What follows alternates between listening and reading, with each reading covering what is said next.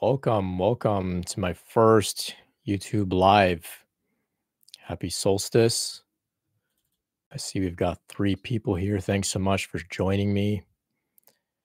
Today we've got a few things on the agenda. We'll begin with a silent meditation. Uh, not yet. I'll, uh, I'll set you up before we begin. And after that, depending on what happens in the meditation, maybe I'll share something and then we can get right into the kundalini q&a so if you've got any questions about your awakening process spiritual awakening in general meditation etc you can type it in the chat and i'll do my best to respond as best as i can. We will just kind of flow. I don't have a an end point so as as things kind of wind down that's when we'll wrap up so if you have to come and go no worries, no worries. I'm happy that you showed up even for a little bit with me. I appreciate a lot. So uh last week I was inspired to set up a live on YouTube. I looked at my cal- calendar. I saw that Monday I had to go renew my passport. Tuesday I had a Kundalini conversation, uh, recorded a podcast with Dr. Yvonne Kason. She's incredible. That'll be out soon. And so I thought, oh, okay, Wednesday's the day. That's the day we'll do it. I didn't realize that Wednesday was a solstice. And I started to see all this uh, ascension, you know, material coming out online about uh, the Schumann resonances and the ascension energies, and you know how there's something leading up to the solstice. I'll be honest, I don't know much about any of that stuff. I feel it, surrender to it. Um, I don't uh, claim to know what's going on with all that Schumann resonance and stuff like that, but there's something going on.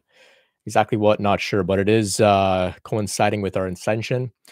A lot of uh, these events on the planet have coincided with my own awakening, my own shifts. And so uh, today we'll just see what happens. Um, I'm just kind of going in the flow here. I was told very clearly to just show up, just show up, and everything will take care of itself. So I'm happy that uh, you're here showing up with me as well. We'll give it a couple minutes and then we will sit together in silence and see what happens. Just checking the chat here. Hey, Tom, Claire, good morning. Good morning, Martin. Blessings, blessings. Alan, you're so welcome. Thanks for joining me. I really appreciate it. So, um, if you've got a question already, you can type in the chat. I'll, I'll do my best to uh, circle back after the meditation and get to it. But if you want to meditate on your question as well, maybe some answers will come to you. We'll just hang tight for a second or two. Avi, welcome. Happy you're here. Mango, oh, you're awesome too. You're so welcome. This is this is my mission. This is my purpose. Half the time I don't even know what I'm doing, if I can be honest with you. I'm just going with the flow, doing what I'm called. I like to say that I'm just an employee. All right. So for the meditation here, you can meditate in your own way. Um, you can focus on the breath. You can do a body scan. You can abide as awareness if you're familiar with that type of meditation. You can put your hands on your heart and imagine liquid light expanding in your heart, consuming your entire body, enveloping your entire body. You can say a mantra, you can say, I love you to yourself, to the world, whatever feels right for you. I invite you to have an attitude of open receptiveness without attachment to outcome. So if there's something you're meant to receive here in the meditation, trust that you'll receive it. You may not perceive it immediately, Maybe something will linger uh, long after. Maybe some some seeds will be planted. Who knows what will happen? Just abide as open hearted receptiveness without attachment to outcome. So I've got uh, a 10 minute timer that I'll set here. We will sit for 10 minutes and we'll have one minute just to warm up, settle in. Then you'll hear some bells dinging from my timer. I will signify the beginning of the meditation. We'll sit for 10 minutes. Once that 10 minutes is up, you'll hear the bells dinging again. we'll come out of the meditation and we'll see where uh, the rest of the flow takes us. If you'd like to continue in your meditation, you're more than welcome to. So, to the 11 people that are here, thank you so much for joining. Really, really appreciate it. And so, let's uh, get this meditation going.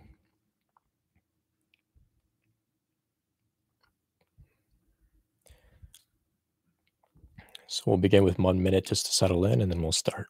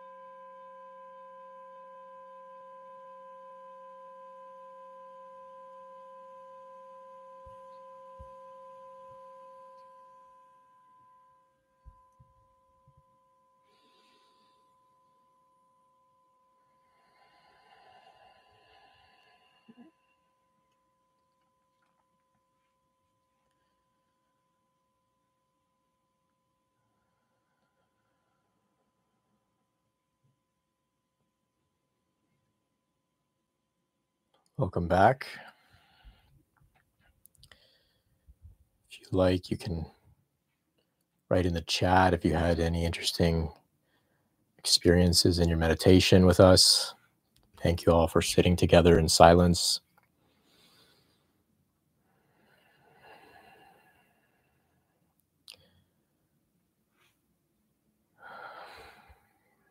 Claire says, Wow, I really felt that. Could have stayed for another 30 minutes. Well, you can continue to meditate as we uh, move forth with our meeting today.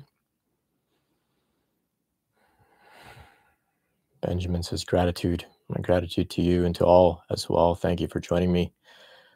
Tom says, Lovely experience. Fantastic. So, if you have any questions about your Kundalini awakening, spiritual awakening process, you can type it in the chat and I'll do my best to respond. And as well, if you're out there in the chat and you want to respond and share your input to others, comments or questions, please go ahead. I think there's great value in community. And just, of course, invite everybody to use their discernment, whether they're listening to something I'm saying or another in the chat or at any point, you know, take what resonates with you, leave behind what doesn't. Discernment's very important. So I can talk a little bit about, you know, what's got me into doing this work, actually, this whole Brent Spirit thing, this YouTube thing, this podcast thing. Um, I was just reflecting on it a little bit earlier today. December 2019, it had been a little over four years since my first initial major Kundalini rising. In that four year period, I experienced a lot of ups and downs, intense purification period, intense purging. But by 2019, it had been, yeah, like I said, about four years. So, but 2019, I had committed to just getting back in the world, I stopped with the spiritual practices. I stopped with meditation, looking at videos, reading things, talking about this stuff.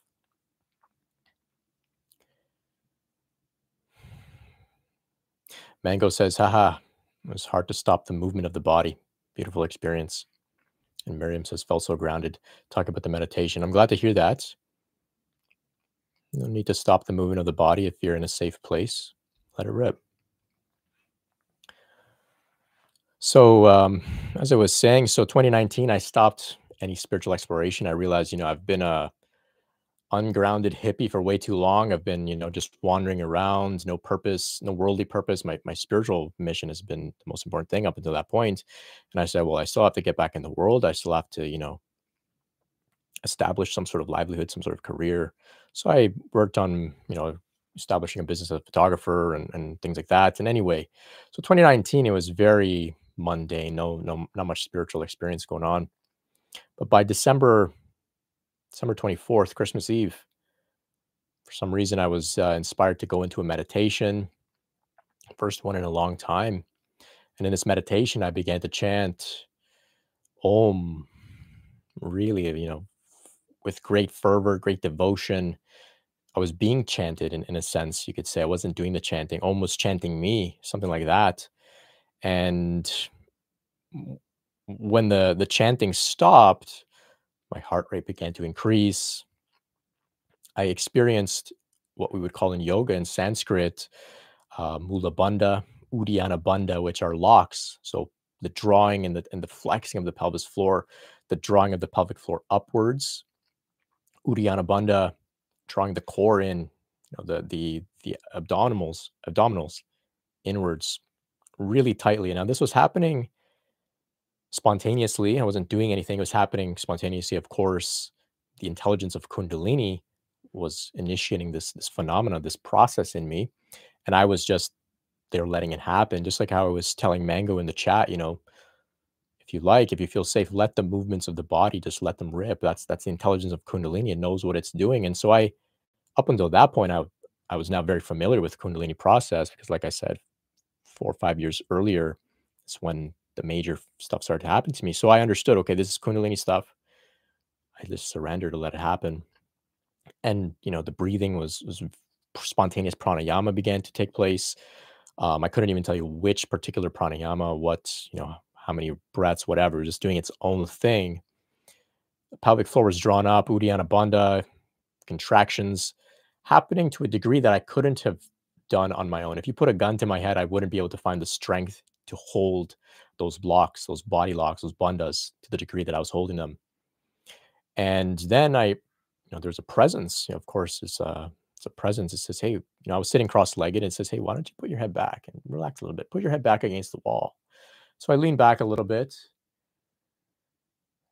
Okay, and I thought, you know, this is uh, contradicting the whole idea of sitting upright in meditation. You know, straight spine. You know, here I hear the intelligence of Kundalini is telling me, hey, put your head back, relax. So I put my head back, and still this phenomena is happening. The, the pranayama, the the, the bandhas. And then when I put my head back, then I hear, "You, why don't you try putting your tongue to the back of your mouth? I said, okay, I'll try that. And when my tongue, so there's the, I, I, I'm not sure if it's called, but what it's called, but towards the front of the mouth, there's the hard part of the roof of your mouth. And then towards the back, there's the soft part of the roof of your mouth. So the tip of my tongue started to touch that part. And to say it was pleasurable um, is to put it very mild. It was incredible, incredibly pleasurable. And immediately, bursts of energy began to rise up my spine in conjunction with my tongue making contact with the roof of my mouth, the soft part of the back of my mouth, the breathing, the bandhas, it just intense contractions were happening and the energy was rising, rising in these pulses up into my brain and I can feel it pooling into my brain. And, um, you know, even just talking about it, I'm getting, you know, a little amped up. It's, eh, the words don't even do it any justice, but it was pretty incredible. And um, eventually things subsided. And a few things took place from that point. I was given a few different, very important, significant messages. Um, I'm not sure if we'll get into them today, but what's relevant to this work, like I said, as I was told, you know, do you want to see what your mission will be for the next um, specific period of time? I'll, I'll, I'll withhold that information for now. I said, okay. And so then I was shown a sort of offer. It was like a contract. It was like a, I was in the astral realm, in the, the non physical realm, in like a mystical vision. I was shown a scroll, and on this scroll was writing about this mission. And it was basically the mission to support others going through awakening at this time of ascension on the planet, to serve as a messenger. Now, I did not openly accept this this calling, this mission. I said, you know, what, do you mean? Where am I going to get these messages from? I don't know. What, what am I supposed to do? This is a lot to ask. And I was reassured by the presence that was with me um, that it will all be taken care of. I just have to show up. And just like a messenger, if no message comes, let him off the hook. I'm just the messenger, just here to share. And I said, okay, well, you know, am I going to channel? Am I going to be a channel? Like maybe a, a Bashar or an Abraham Hicks? He said, no, not like that. Just you receive the message, put it in your own words through Brent, through the lens of Brent, and and uh, that'll be your style. And I said, okay. So I don't have to be like, you know, a perfect speaker like Esther Hicks, Abraham Hicks. No, of course not. Okay. So every aspect of pressure was was taken away from me. All I had to do was show up. That's all they said. Just show up. I said, all right, we'll see what happens. Now, some other things unfolded, but at the end of this uh, experience, I said, okay, you know, let's see what happens. A friend calls me up. She says, hey, I'm opening a yoga studio a few days later. I want to teach meditation there. So I say, okay, I'll teach meditation. Sure. So I think, okay, maybe this has something to do with the mission. So I'm in this yoga studio talking about meditation to people. Um, a few people were showing up. You know, I thought, okay, this is what I'll do. I can I can do this. I can roll with this. Anyway, pandemic happens, COVID happens, studio shuts down, and I end up, of course, focusing more on uh, this work online. um, with the podcast, the Spiritual Awakening Show, this YouTube channel. And I was given very specific information to start speaking about Kundalini. A lot of people, you know, it's it's a very important topic that so few are talking about openly, and so uh, this is where the work has led. And I just show up, I get inspired, I share things. I don't have all the answers. Um, as well, I've found that part of my mission is to also bring people together to talk about this, to get the conversation going. And so, of course, I know that I'm not the final word. I don't know everything about this. That's why I meet with others on the podcast as well. Uh, uh, to, to these, these interviews that I've been doing to learn, to share, to give different perspectives, and to show that this is a universal human experience that we're all going through. It looks different for everybody, though there are general themes. I don't think anybody has all the answers. I think we're meant to uh, unravel things as we go and to also enjoy a little bit of the mystery. And so this is uh, the three and a half year mark, I guess you could say, today, the solstice, because I began, I think, sometime early January in uh, 2020. So the three and a half year mark, and here we are. Thank you all so much for your ongoing support and attention. It uh, it means so much. I've been learning a lot, growing a lot, and um, you know, the only reason I'm here live on YouTube today is because you reach 1,000 subscribers.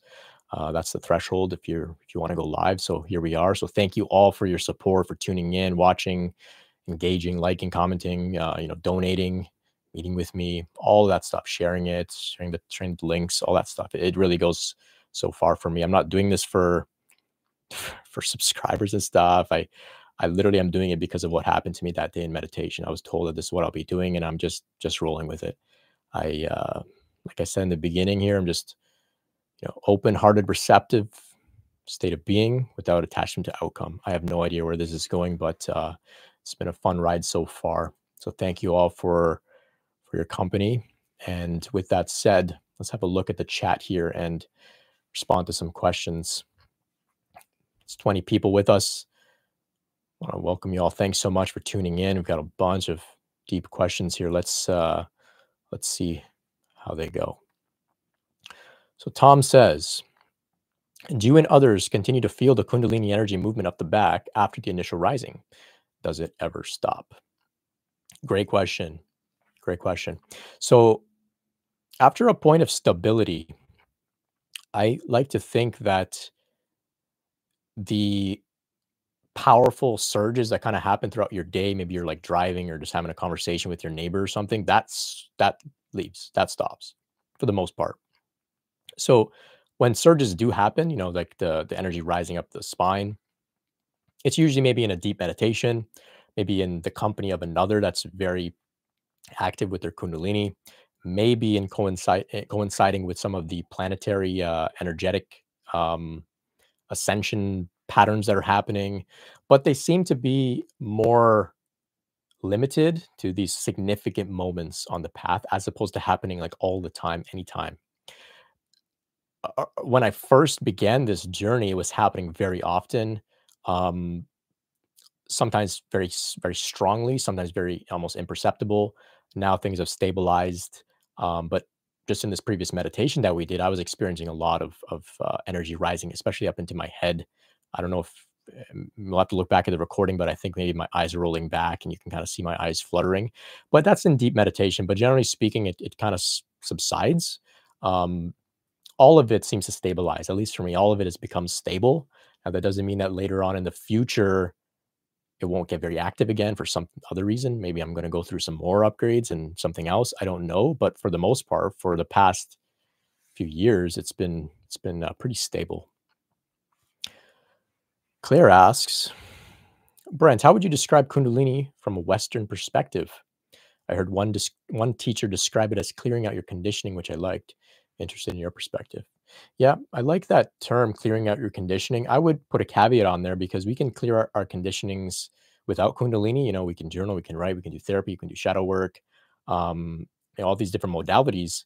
I would say we're being assisted with our process of clearing out our conditioning by a, an evolutionary spiritual force, spiritual intelligence that is awakened within us. So it's like it's supercharged, you could say. Um, that's what the intelligence of Kundalini is. It's this energy rising. It's the the evolutionary force Um, from a Western perspective, is interesting.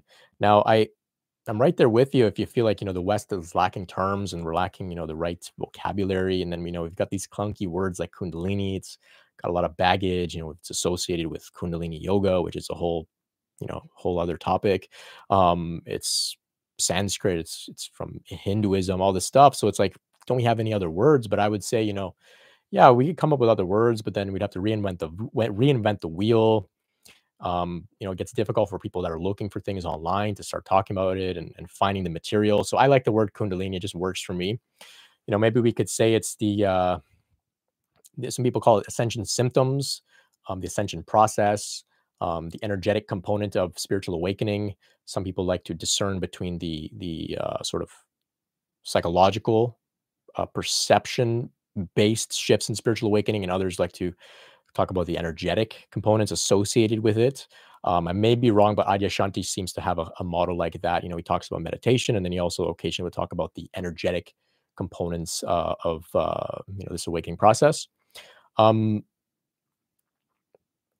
I think uh, for the word for kriya, um, there's a term physiologic tremors, physiologic tremors. I think so. Um, let me see. I have a, I have that written somewhere. So that's like a it's associated with like PTSD within Western um, psychology and whatnot.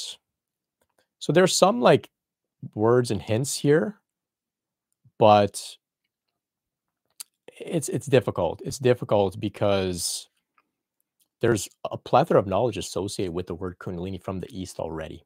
So it's tricky. It's tricky. It's hard to describe this stuff to the West because also it's not even just the language, it's also the Western model. The Western model is Western religion, which says God is up in the sky, separate. And so, uh, not, not to mention then the Western ideas of atheism.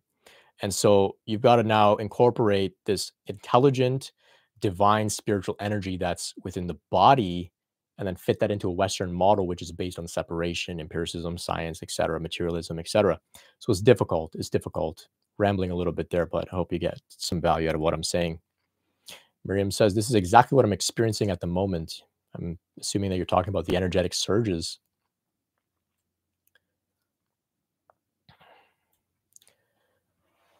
Jasmine says, Is it possible to recreate the experience as feelings of spontaneous Kundalini awakening? I miss it.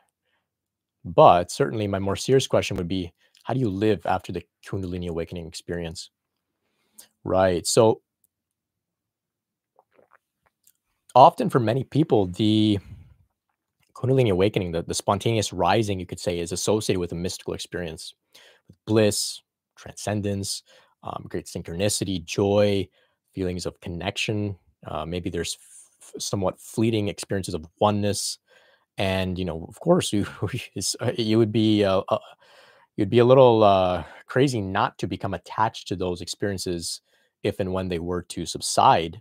And so it's only natural to want to try and you know recreate those experiences.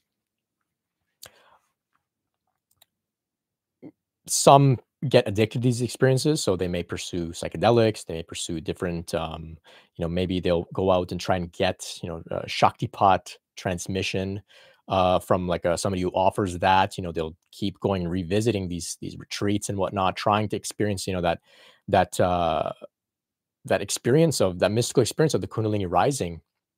So instead of trying to recreate it, because it's like it's trying to like put the lid back on a volcano and having the volcano erupt again. It's like once it's erupted, it's erupted.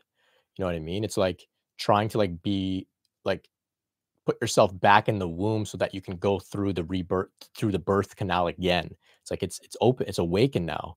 And it's you know, if you want to have that experience again, that means you're gonna have to put it to sleep in order to have it reawakened.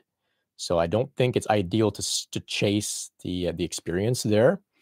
Um, instead, it's it's worth putting your experience into perspective to help you to overcome attachment to those mystical experiences. Acknowledge, yes, probably the greatest experience of your life, maybe the greatest experience you'll ever have in your life. Acknowledge it. Yeah, it's it's magical, it's crazy, it's incredible. But it gave you a very strong taste and sample of how you can live in a more sustainable way throughout your life. So if I think of my Kundalini awakening, you know, I was blasted open. I couldn't move. I was like immobilized, you know, out of my body. It was blissful, orgasmic, transcendent. I returned back to the world. Everything is one and everything is me and I'm everything. And I couldn't distinguish myself from the walls. I couldn't distinguish myself from the other people that were in the room. That was incredible, but not a way to operate in the world. Not, I'm not able to function in that way. And so I, if you ask me, you know, eh, long term, would I want to live in that way? No, because it's like you're basically disabled. You're basically disabled. You're out of commission for a little bit. And so I would say, you know, recognize like, yeah, that gave you a taste of of what's possible and real and and the, the deepest, truest nature of reality and your potential. And then you work to hold a little bit of that in the world, but while still recognizing, you know, I'm one with everything, but I still recognize that Brent is here, the walls over there, or you're out there listening, I'm talking, right? Otherwise, we just become like these, you know, like these um, idiots abiding in, you know, state of transcendent oneness. Um, and so, of course, I understand that was more uh, of a uh, fun question, but you're saying, you know, your ser- serious question: be How do I live after the Kundalini awakening experience? Um, interestingly enough, I mean, I could describe it in many ways, but I would say it's very ordinary. It's very ordinary. Ordinary is very quiet. It's very quiet. I don't experience magic, blissful things that are like super um, notable. It's very ordinary, very simple. Um, I can tune in and I can melt the world into oneness. Um, I can feel it. Um, the fear of death is gone. Um, I, I feel by default I'm in the present moment, whereas prior to this I was by default in past or future. Something would have to bring me into the present moment, maybe a meditation or something.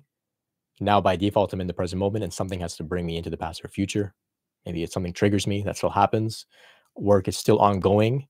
Um, I'm still acknowledging that I have things to clear, and and uh, the human is still here. That's developing and growing. Um, but other than that, it, it's very ordinary. I mean, you know, I think maybe even some of my friends are in the chat here. You know, if, if you ask them about me, they would be like, this guy's a normal person. He's just a normal guy. You know, it's like, you know, some people who don't know that I do this work may be like, what the heck?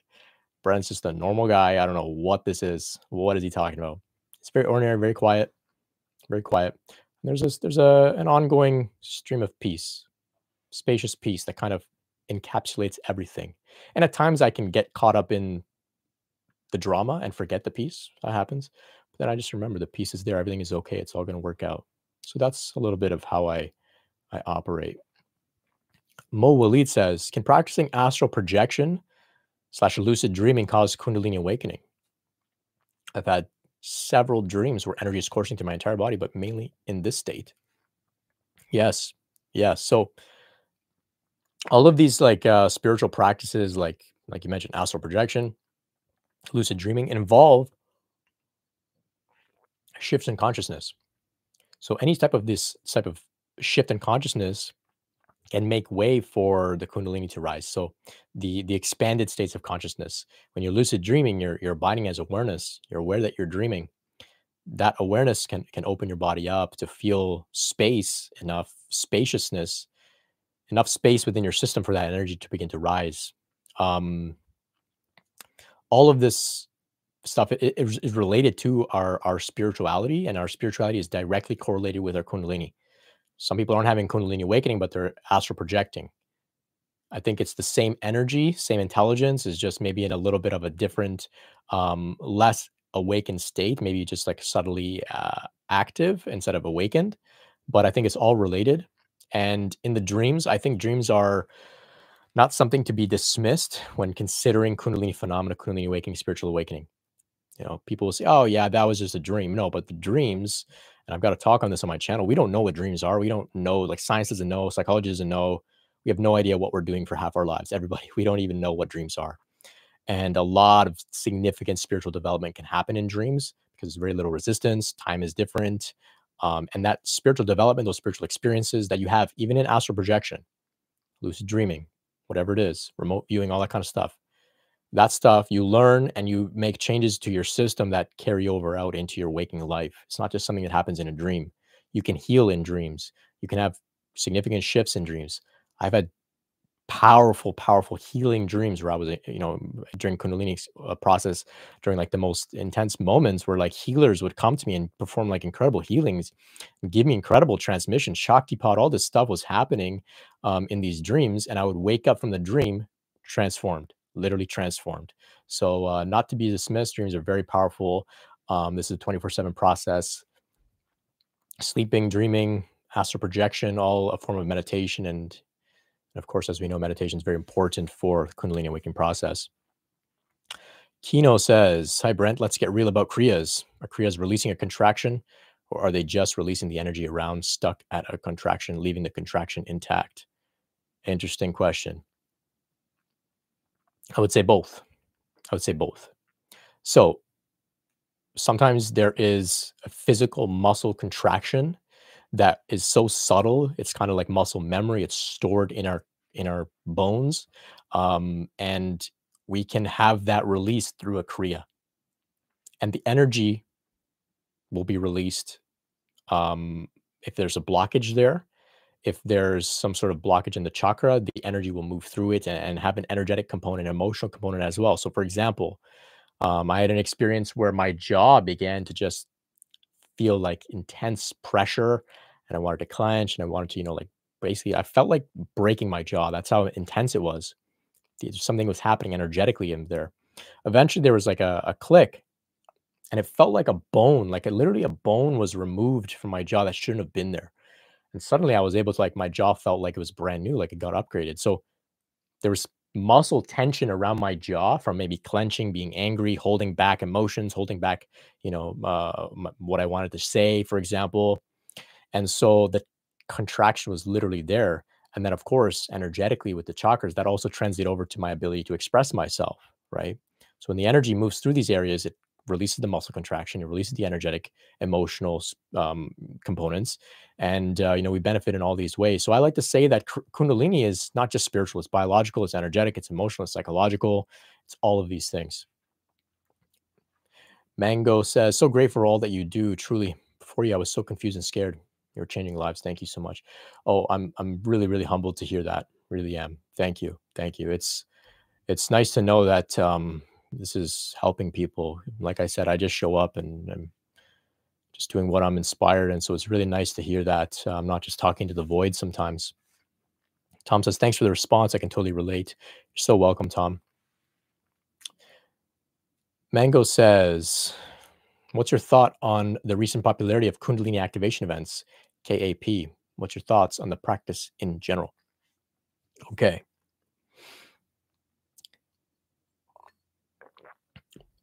Kundalini activation events, KAP. I think that's a particular name of a particular brand, a particular organization that offers these uh, Kundalini activation um, services.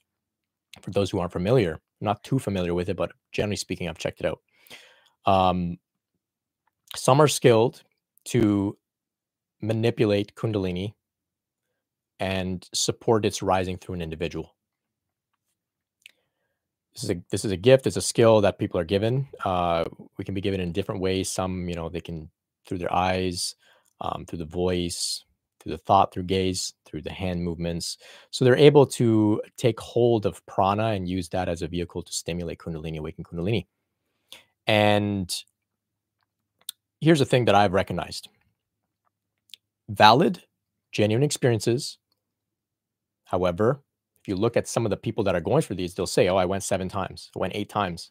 Going for my tenth retreat. Can't wait." What are you going? What are you going seven, eight times for? Right? If it's awakened, it's awakened. What do you need to keep going back for? So that's my question. Um, because I would argue that it's not a sustainable awakening it's an awakening that's happening in the presence in conjunction with the support of another person and those people are genuine people. I think they have you know very uh integrated and embodied spiritual awakening kundalini awakening process themselves but um you know they're stirring it up in people and then they leave and it, it goes back dormant and then they have to go back and it becomes an addiction because just like how we were speaking earlier people can become addicted to their mystical experiences to their kundalini awakening experiences. It feels incredible blissful magical And so they become addicted. They want to keep going back and back and back. And then what happens is they begin to associate their power within themselves. They say it's not my power; it's the power of the facilitator who gave me this this awakening. All power goes to them. They're incredible. They're a god. They're my guru. I'm nothing. I'm nobody. I can't do this myself. And that's a disempowered dynamic. I think we are moving beyond this guru disciple dynamic where we're just fellow travelers all together. That coincides with the the ascension. And um, furthermore, I would also say that you know some people are able to do these things, uh, offer you know significant energetic shifts to a person, um, but that doesn't mean that they are beyond uh, uh, you know doing their harm to people. Um, there have been in in the past, there have been people that have been able to offer incredibly powerful uh, initiations, Shaktipat, and and these types of activations, and those people, uh, you know, we're we're abusers, we're just horrible people, um, and so we have to use our discernment. Have to always ask, where is my power? Am I giving it away, or is it still with me in my body, in my heart? No problem entertaining being around others, reading books, maybe listening to talks, going to events even. But got to be mindful when you're addicted. I mean, that's what I would say. You know, what do you need to go seven, eight times for uh for one of these activations for? If it's working, what do you need to keep going back for? So okay, let's see here. Okay, I'll get to everyone's question. I just want to respond to Jordan here. Jordan, have you ever had an out of body experience? Yes, I have. I've had I've had many.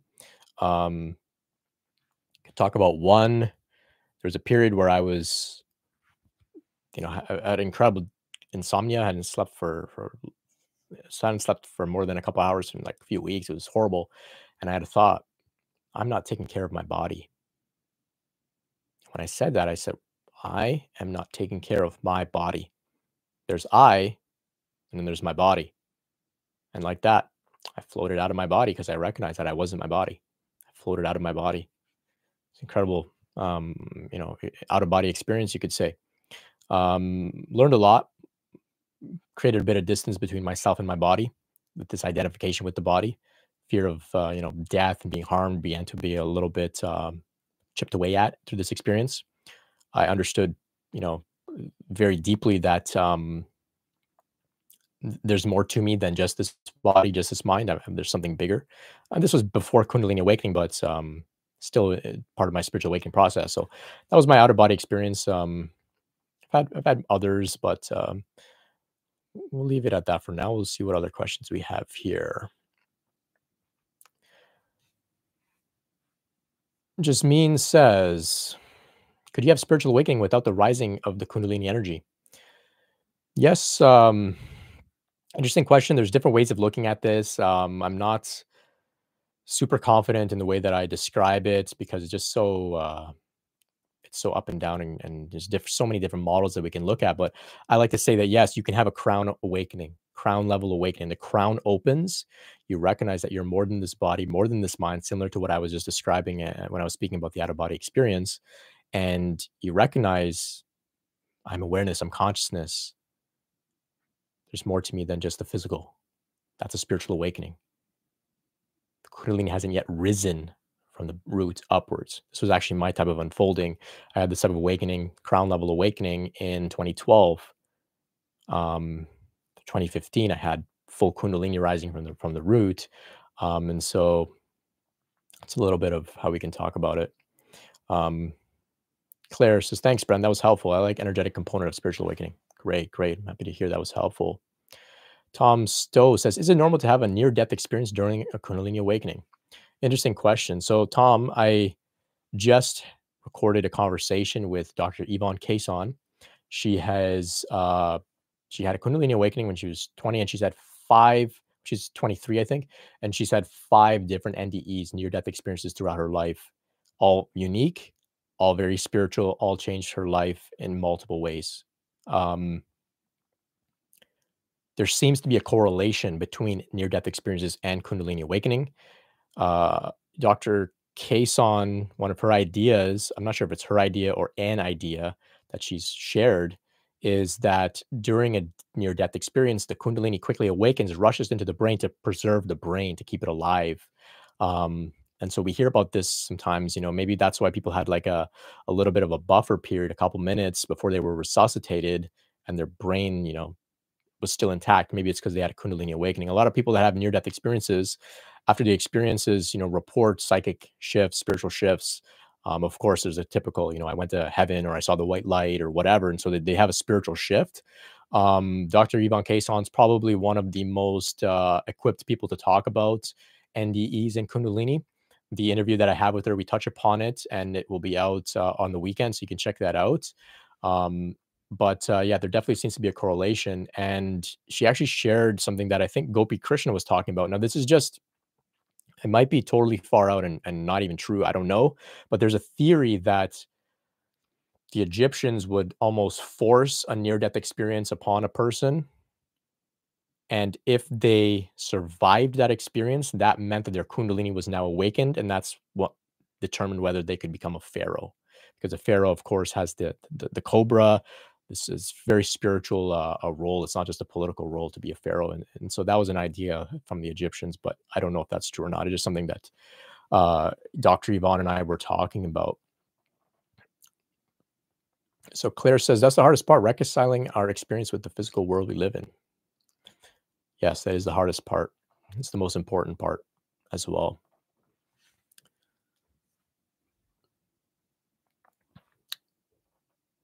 Safe says, Hey, what are the best ways to open the heart chakra? Well, there's different ways to approach it.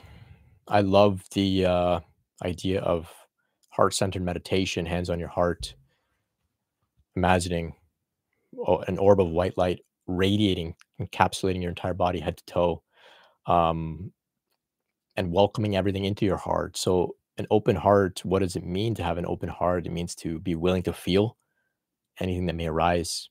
That's what an open heart means. If the heart is closed, things can't go in the heart, so you can't feel those things. So to have an open heart, work backwards, practice feeling everything that may arise.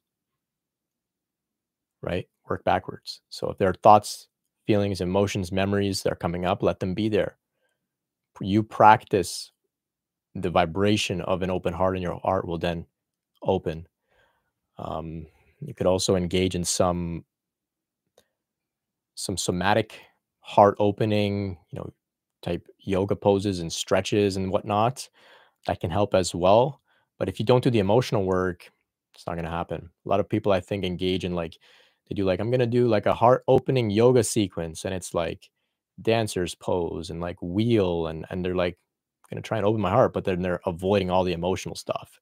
Doesn't work. I think the emotional stuff is really where it's at. The uh, physical stuff um, supports it. David says, I had an NDE while awake. A wave of peace filled me, and I knew how I died in a past life. Yes, there seems to be significant, um, like I was saying, significant shifts, spiritual shifts, psychic shifts, even past life uh, regressions and whatnot uh, when it comes to these NDEs. They're uh, very mystical. And um, if you've had one, I think it's important to see where it fits into your spiritual and Kundalini awakening process. Thank you for sharing. Safe says, excuse me, I understand that people get the chakras near the active all the time or chakras near the bottom open. But until the heart chakra is open, they aren't properly connected. Yeah, I'm not sure I get the full gist of your question, but generally speaking, I agree. Yes, the heart chakra is the center. It's a center. Uh, I think that's the. I mean, it's the heart. It's the heart of it all. It's the center of it all. We need those uh, chakras above, chakras below. They need the heart chakra to uh, bring it all together. David says the last chakra to open does it come out the pineal gland? That was my experience with samadhi. So deep meditation can um, very much have to much to do with the pineal gland, the third eye. Um, but Sahasrara chakra, seventh chakra, top of the head, crown chakra, that's the last chakra. That's the thousand petal lotus chakra. Some might argue that there's chakras above, but we'll, we'll keep it simple. top of the head. So see if you can bring some attention to the top of your head, feel it, tune into it. Um, you know, maybe even draw energy there if it feels right. Now, if you're ungrounded, not not the right thing to do. Put your feet on the ground. Forget about the, the crown chakra. See if you can bring some attention there and, and be mindful that there is one chakra above. You don't want to stop just at the third third eye. Tom says, so would the Kundalini cause the NDE or the Kundalini save someone who was going to die? Well, I think when we say cause the NDE, I think the the cause of an NDE, say for example, is like a slip and a fall and you know crack in your head. That's the cause of the NDE. The Kundalini rising into the brain is what um, preserves the brain, keeps it alive, but maybe that's also what brings about the mystical experiences that are associated um, with an NDE. You know, the maybe it's seeing the white light, leaving your body, etc. Dr. Yvonne Kason has uh, a handful of different types of NDEs that she talks about. You can even experience an NDE when you are terribly afraid that you might die, even though you might not. So she was on a plane, incredible turbulence began to happen, and she thought, I'm going to die. And then that triggered an NDE. But of course, the plane didn't crash. Prior to that, she actually did have a plane crash NDE where she crashed into a lake up in, in northern Canada in the winter in, a, in an airplane, and she left her body and watched her body swimming to shore. So that's another type of NDE. So there's different types. Um, can't really say too much. I, I I haven't experienced one. If I have, I don't remember. I was a kid and I was very sick, but I, I don't remember, so I can't say too much. Claire says, "What are your top Kundalini book recommendations?" Well, the most recent one that I've read, I mean, I'm I'm really uh, talking a lot about Dr. Yvonne Kason today. She's incredible. Um, the recent book that I read is by her, and uh, it's called "Touched by Touched by the Light: uh, Exploring Spiritually Transformative Experiences." And um really great. It's almost like a it reads like a textbook but not dry. There's incredible case studies and she talks all about the different um, spiritually transformative experiences but there's a strong focus on kundalini um, with uh, a lot of really insightful information of, of, of, how to navigate some of the difficulties the physical after effects um, really really great stuff. She's she's uh, she spent time with gopi krishna who's also uh, written uh, countless books. I think maybe like somewhere like 15, 17 different books on Kundalini. Gopi Krishna um, had a Kundalini awakening uh, way back in India, very difficult awakening. And then he um, went on to write a lot about it and uh, is credited with, uh, you know, spreading some of this message of the Kundalini to the West. So you can check out his books as well. Um, I also like Mary Mueller Shutan's book called The Spiritual Awakening Guide. Uh, she talks about Kundalini in there, and it's uh, it's it's it's well put together. She's she's really clear. As well, there's some material by an organization called PKYC, Patanjali Kundalini Yoga Care. Uh, the author is Joan Shivarpita Harrigan, and some of the most sophisticated teachings and insights related to Kundalini come out of this uh, lineage, which is about a 500 year old lineage. They've got some really thick books that go deep into all of the different types of risings, the symptoms. And uh, there's one called Stories of Spiritual Transformation that tells 20 different stories of people having 20 different types of Kundalini awakenings. And uh, some of them are uh, so imperceptible almost that like they don't have all of this flashy mystical phenomena. Um, they're just very, very gradual and and maybe even gentle and uh, not flashy. And so there's 20 different tellings uh, in this book, and um, it just goes to show Kundalini awakening happens differently for everybody. There's uh, many different ways it can happen. Not everybody has a dramatic rising up the spine, um, followed by you know intense dark night of the soul and all that kind of stuff. So those are a few book recommendations. Mango says, Can you speak a little more on the ancient Egyptian knowledge on the Kundalini? The Fandos were all awakened. Well, I'll be honest, I can't really say too much. I don't know that much. Um, I'll share what I can here. It's that, at least from what I can tell, tuning in energetically, intuitively, and even just looking around at the culture from ancient Egypt, they were very spiritually advanced. Um, the themes, the mystical themes are are in plain sight all around um, in Egypt. Um, you know, we see the pharaohs with with the cobra head, the, the third eye the cobra. This is Kundalini symbology. Um, they were not just like I said, they weren't just political leaders, they were spiritual leaders as well. This is my understanding of it. And at that time, I think the entire culture was very in tune to the, the spiritual nature of of our existence, of the world of reality. And so they were more openly, they were more because they were so open about it, I think everyone buddy was more easily um uh, evolved and and people were practicing this stuff in the open. Whereas here today, you know, we've like half the people don't have anything to do with spirituality, right? In the West and whatnot. We've lost a lot of that knowledge. And I think that's why maybe we don't understand a lot about, you know, how they built the pyramids and this kind of stuff. Um, you know, it's a mystery. And I think they had incredibly deep spiritual knowledge that has, for the most part, been lost. We're just kind of rediscovering it now. Um, so that's what I can say about Egypt. Um, I don't know. I don't know too much else. Sakina, welcome.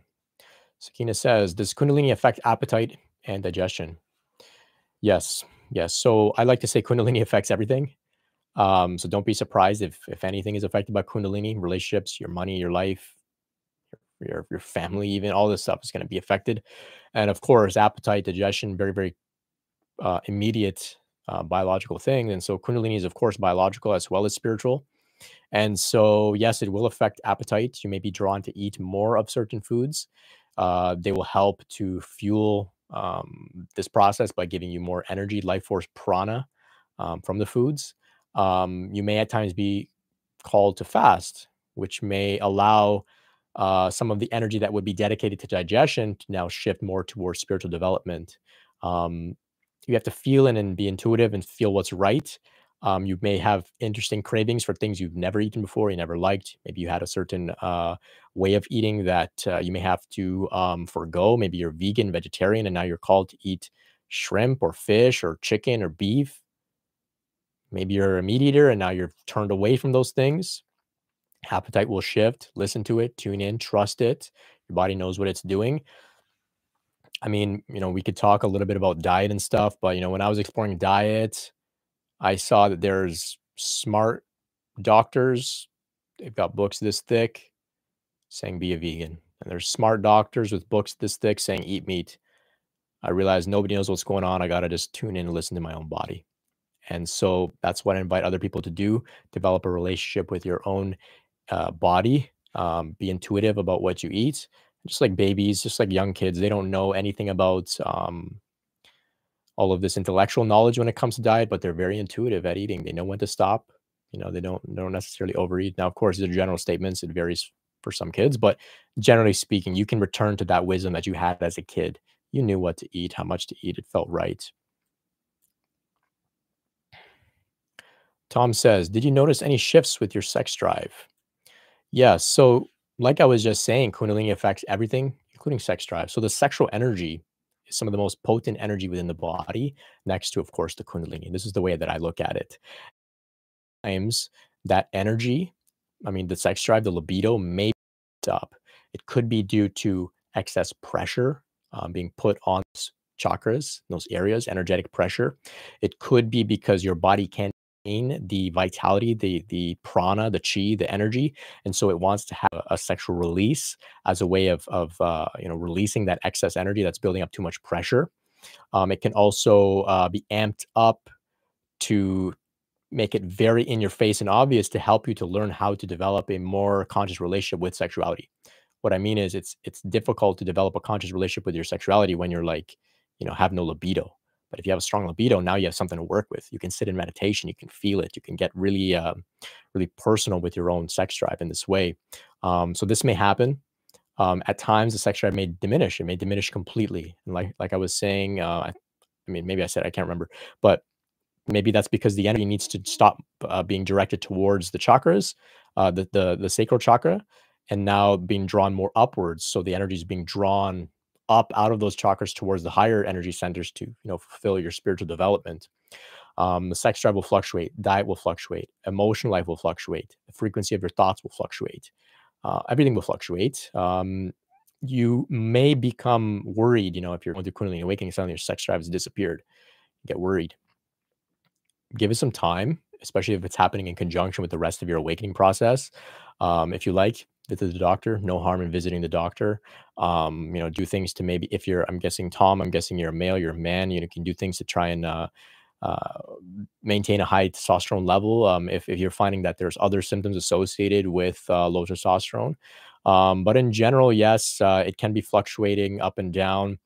I would say that it's probably better if your sex drive goes away during Kundalini awakening for some time, as opposed to becoming super amped up because like it can come amped up to the point of like um, almost like madness. You could say it's like it's it's a very powerful energy, and so there's some ideas around the sex drive.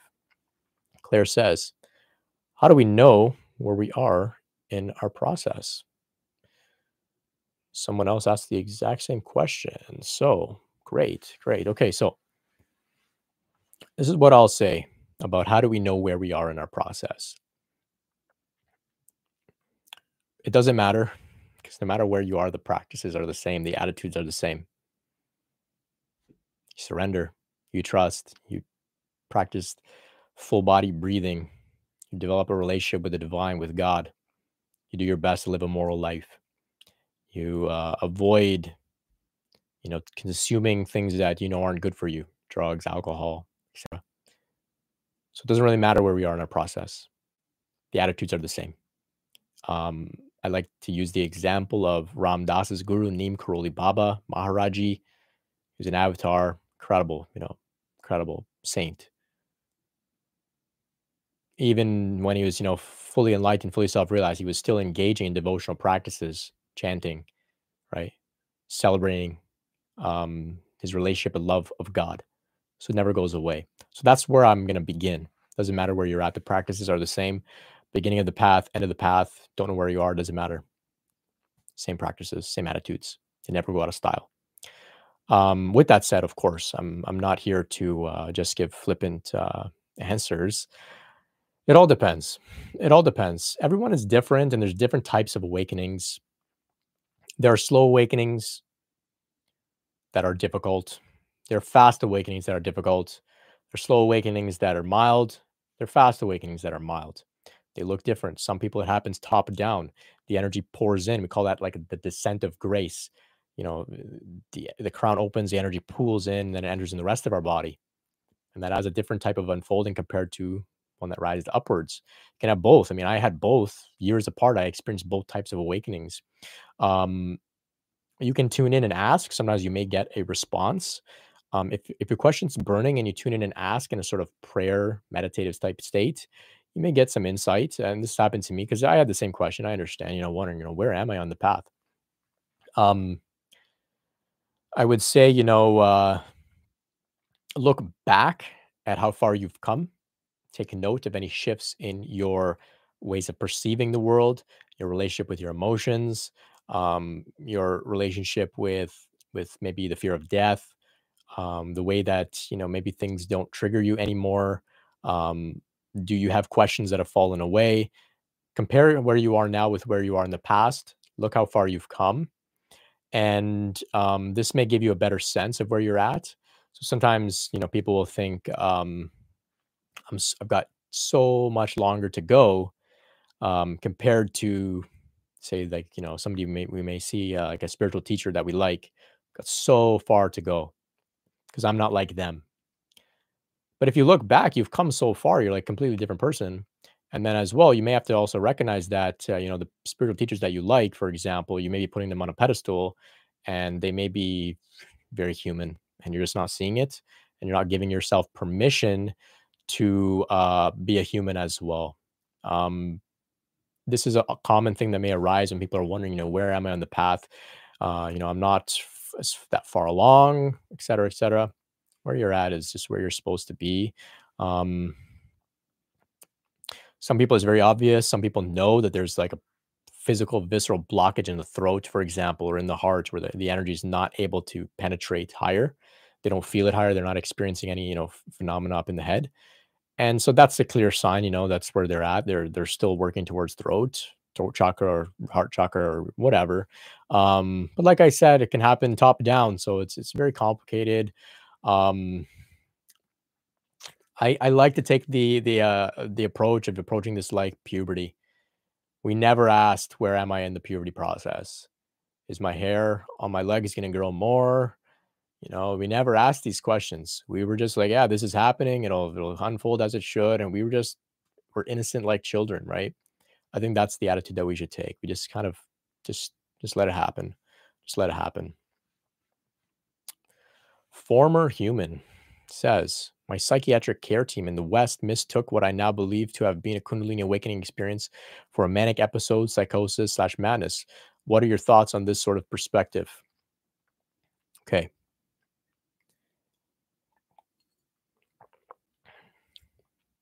Not a doctor, I'm not a psychiatrist, psychologist, therapist. Just a guy on the internet talking about spiritual things, okay? I feel that the West is catching up to understanding more about the spiritual relationship with mental illness. A lot of Kundalini and spiritual awakening phenomena can look like what you described here psychosis, madness, mania can look like that. But there are some distinctions. Um, often with spiritual awakening, a person is able to take a step back and recognize what's happening. They're not fully in the experience. With more serious mental illness, they're fully in this experience and they're not able to take a step back. This is what I've kind of observed in general. Like I said, not a doctor. Um, now, unfortunately, this is the case for many people that are having these spontaneous awakenings, especially in the West, especially without prior spiritual background. Maybe they take some drugs, some psychedelics. They go to a breathwork class because their friend invited them, yoga class. They open like a meditation on YouTube just to go to sleep. And suddenly they're having all these experiences and getting full blown, like, uh, you know, Kundalini awakenings. And then they don't have context for what this is. And so, of course, they, you know, maybe ask somebody and then they say, Hey, you sound like you're really mentally ill. We need to take you to the hospital. Then, of course, people in the hospital they do what they're trained to do, and I don't think there's anything wrong with what they're doing necessarily. Um, they're they're operating uh, with as much in- information as they have up until this point, and so they may, you know, um, sedate you or keep you locked up or whatever it is. And I think that's a you know it's an appropriate response. Um, from what I understand, you know, once that happens, it doesn't like completely trump your spiritual awakening. You can pick up where you left off, but in a more stable, grounded way once you start to develop some context around it. So if that happens to be your experience, you know, um, you may have some regrets or resentment about, you know, being the way you were treated in the in the hospital. Uh, I think you can understand, you know, they're they're just doing their best based on what they know. Um, I think that if we are energetically sensitive and and ener- and conscious of the energy in our body, we can work to manage when we might become a little ungrounded, maybe manic. Uh, we can recognize I'm not grounded. I'm a little loopy. I'm not sleeping. I need to get some sleep. This has to do with my spiritual awakening process. Um, and so that means, you know, taking care of your body, bring your attention in the body to, to prevent some of these things from happening. Um, I think that it's a tricky thing because, you know, we want professionals to understand that this is a spiritual process. But the thing is, I don't think anybody can really understand that it's a spiritual process unless they're going through it themselves. And so it's like a it's a difficult, I guess it's like a catch 22 or whatever type situation, but it's a tricky one. It's a tricky one. Um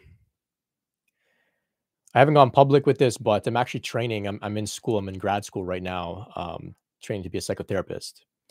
And part of my mission is to uh, support people that are going through spiritual awakening um, and to take care of them in a way that isn't um, overly uh, pathologizing what they're going through and uh, it's because I've seen so many people going through genuine spiritual awakening without proper context that end up in the hospital and they receive care, valid care, but um,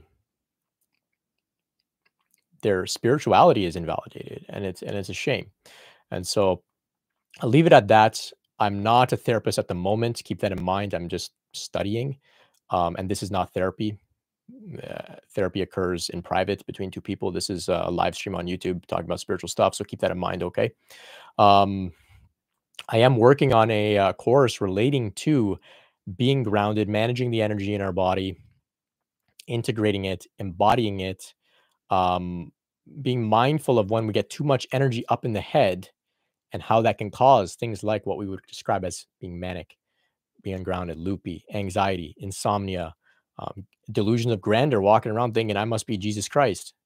That's because too much energy is up in the head and it's not grounded and centered in the rest of the body.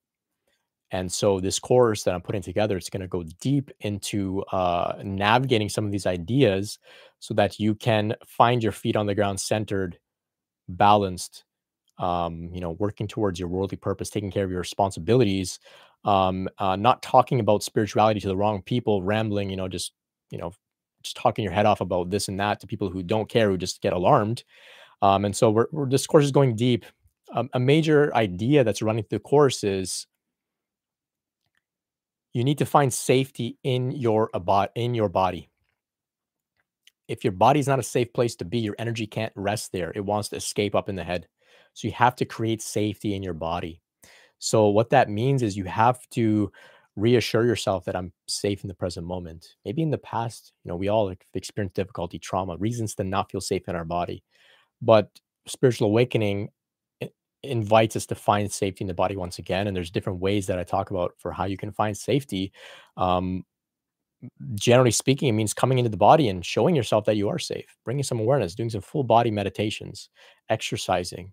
Maybe it's martial arts. Some people they got to do martial arts to um, develop a sort of confidence that they can defend themselves in the event that they are under threat, and that gives them permission to be in their body because they know if I am under physical threat, I can defend myself. So my body's a safe place to be and the energy can rise can can flow down in the body we can feel very balanced and centered. Symptoms of, of mania and whatnot can can uh, dim, be diminished. Um, so these are the ideas that are running through the course. It will be out soon. Uh, i've got the outline um, practically done. I'll be recording it uh, very soon and you can uh, you know join my newsletter brentspirit.com to uh, stay up to date with that uh, but i don't want to turn this into a whole commercial here Benjamin says, I really appreciate the opportunity to join the session, especially the meditation. Oh, you're so welcome, Benjamin. Thank you so much for your support.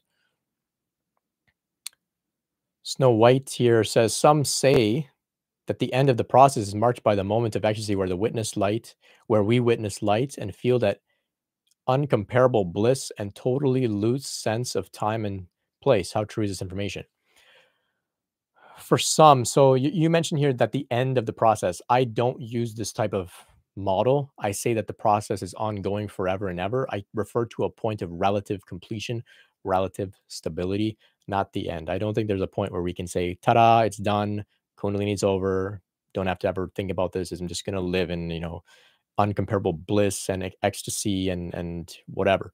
No, I think it's ongoing, and we may have experiences that, like you described, you know, bliss and you know, feeling out of time in the moment, ecstasy but that doesn't mean the end per se. Um, one of the most significant experiences I had, which, excuse me, indicated the sort of relative stability, was in a dream.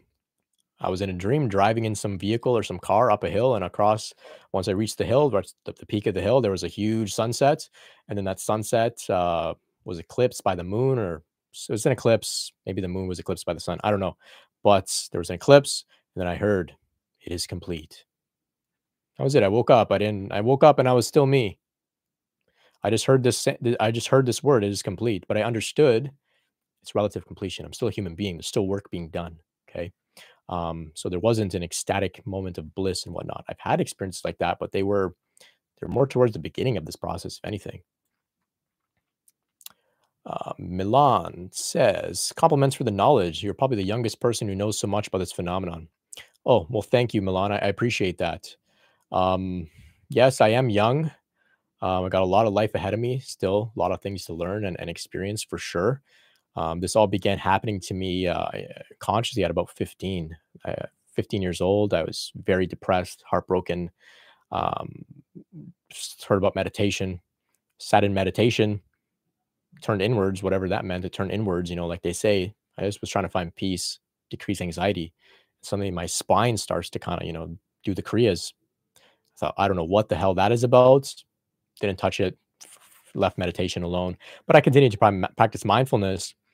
Um, and then, you know, I went on to have different different types of awakenings ever since. But yeah, I've been consciously aware of my spiritual journey in this life, at least since 15. But um, you know, it's not my first uh first lifetime doing this, that's for sure.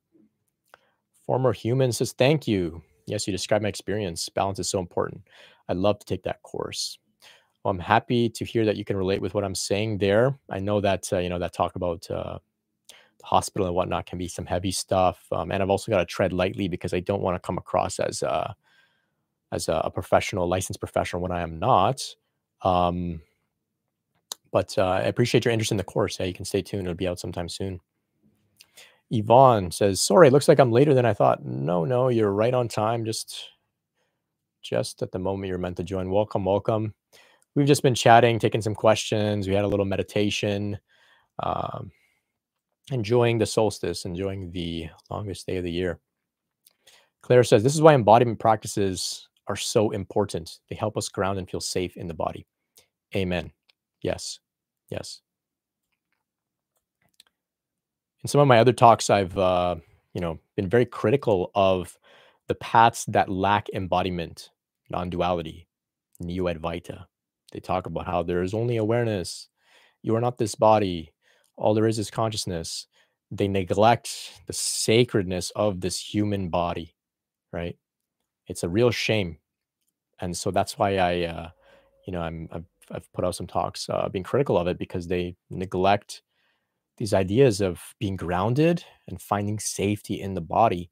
It's very easy to want to dissociate and leave your body in a sort of meditation or saying there's no self. I'm not this body. I'll just abide as awareness it's very easy to do that because you don't have to address all the things that are going on in your body, like trauma. But it's not easy to operate a human life in that state, you know, being in love, uh, taking care of your children. I've, I've talked with many people who say, I'm so ungrounded, I can't connect with my children anymore. I want to get back in the world to be there for my children. This is one of the major reasons that they try to figure out how to get back in the body after having significant spiritual awakenings. It's because of their children, because of their family. And so, um, you know, I don't have kids myself, but I, you know, I can relate and understand my relationships. You want to be fully present, safe, grounded in the body. And so, yes, like Claire's saying, this is why embodiment practices are so important. Tom says, What's your thoughts on samsara and cyclic existence? Can we transcend rebirth? Is there an end to the spiritual path? Interesting stuff. I'll be honest, I, I don't have uh, I don't have many thoughts on it. Not sure, really not sure. I, I I can tune in and feel both the idea of the infinite journey of many many lifetimes, maybe many different um, galaxies and universes that we'll experience as through our reincarnation and, and whatnot. And I can also tune into this idea, you know, of attaining enlightenment and going into mahasamadhi and and you know getting off the wheel of, of samsara, the wheel of of uh, rebirth both feel like they could be valid and genuine i really don't know um, those ideas are fun to contemplate fun to talk about and i'm not trying to you know shut you down here but i'll be honest when i think of these things eventually i go okay yeah well whatever that is that'll come uh, at some point later i've got work to do here and now so what's the work? That's my attitude. Yvonne says this is great. Thank you. The course sounds amazing. Oh, thank you so much. I'm, I'm happy for your interest. Can stay tuned. Claire says, I need to sign off, Brent. Thank you so much for sharing your wisdom. Appreciate you. Oh, thank you so much for your great questions, Claire, and, and for sharing uh, some discussion and dialogue in the comments with others. I appreciate that a lot. Thank you. Thank you so much. Snow White says, when shall we have access to our full potential and unique individual gifts? I mean, self-realization we figure out our purpose in life. Is it within the cleansing process or after? Forever thankful. So I think there's different uh, themes that we may um, that may emerge throughout the cleansing process. It doesn't happen all at once after the cleansing process per se. So you know, you're talking about accessing our full potential. Um, full potential is an interesting thing. You know, I, I know I might have used this language myself, you know, accessing our full potential, but I think our, our potential is limitless and we'll never access the full thing.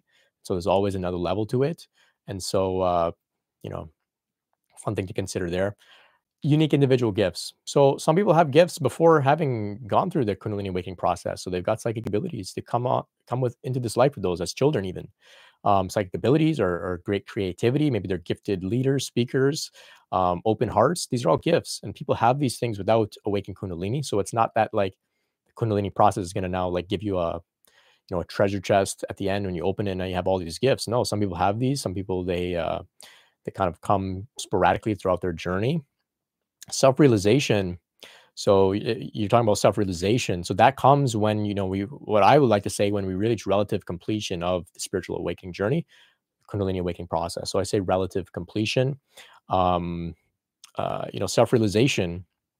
A lot of people, I think, if you're aiming towards genuine self-realization, which would to me means the meditative states of consciousness, living in an ongoing state of meditation, um, sah- samadhi, sahaja samadhi, if you're working towards that, I highly encourage that you practice seated meditation, stillness meditation. Um, I, I don't know if if uh, you know we can really get to those points and hold those states of consciousness sustainably without a solid meditation practice. Um, though there may be some who can who can um, you know pull it off without it, but I invite everybody to consider having a strong meditation practice. Give it a try. See what happens. Um, it's very, very powerful. Tom says, heavy question. I know. I just want to hear your thoughts. Thank you. Oh, no problem at all. No problem at all. Alan, thank you, Brent. Gotta go. Much blessings. Much blessings to you too, Alan. I appreciate all of your ongoing support. Thank you. Thank you so much. Okay. So it looks like we made it to the end of the chat here. Let's see if anybody else has any more questions before we wrap it up. This has been a fun, uh, fun meeting.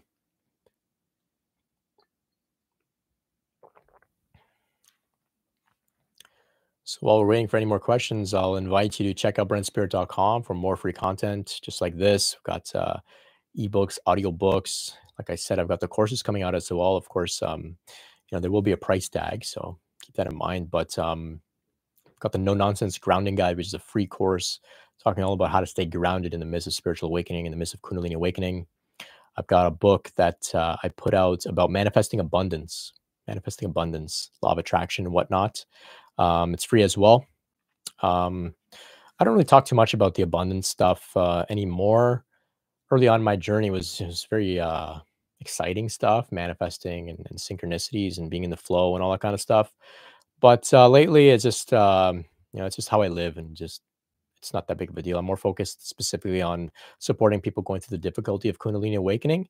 But uh, I'm happy I put that book out at least um, about abundance. So, you know, if you're if you're struggling with you know these ideas of how do I manifest abundance, how do I accept what the universe wants to give me, um, you know, check that book out. It, it's free, free stuff.